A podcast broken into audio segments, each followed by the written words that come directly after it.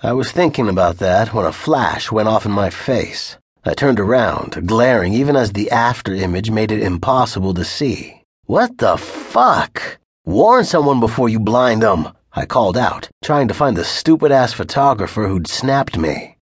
Sorry, I really am sorry. You just looked so perfect. The voice was feminine, and part of me was somehow both irritated and intrigued at the same time. I didn't realize I'd forgotten to turn down the flash, the girl continued.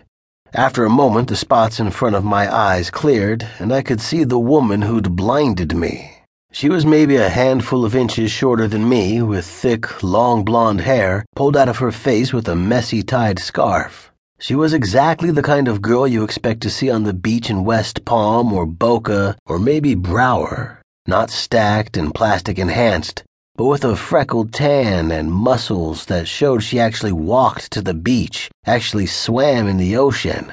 I thought to myself that she probably snorkeled, took pictures of what she saw.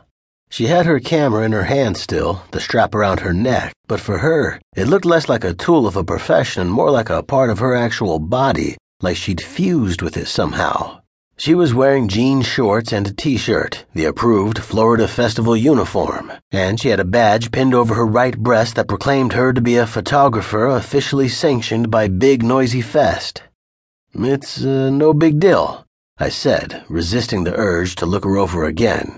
Just took me by surprise. I probably should have warned you, but you just. The woman shook her head.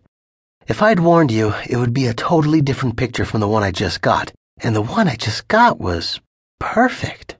I raised an eyebrow at that, still smiling. It was kind of amazing how my mood could turn a corner when the person who'd annoyed me turned out to be a cute girl. You'll have to let me see that picture, judge for myself, I told her. Unless, are you one of those hipsters that only shoots on film? The girl shook her head.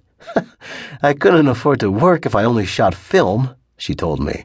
I can show you the picture, but I need your name first. Mark, I said. The woman smiled. Which band are you in? I grinned. Molly Riot, I told her. The girl frowned in confusion. I didn't see you guys on the lineup for this festival, she said. No, we're not. I'm subbing in for Neely from Bent Bridges. He broke his arm today. The girl's eyes widened. You know, not exactly polite to demand my name, but not give me yours. Allie, she said, smiling. Allie Havers. She reached into her pocket and took out a business card.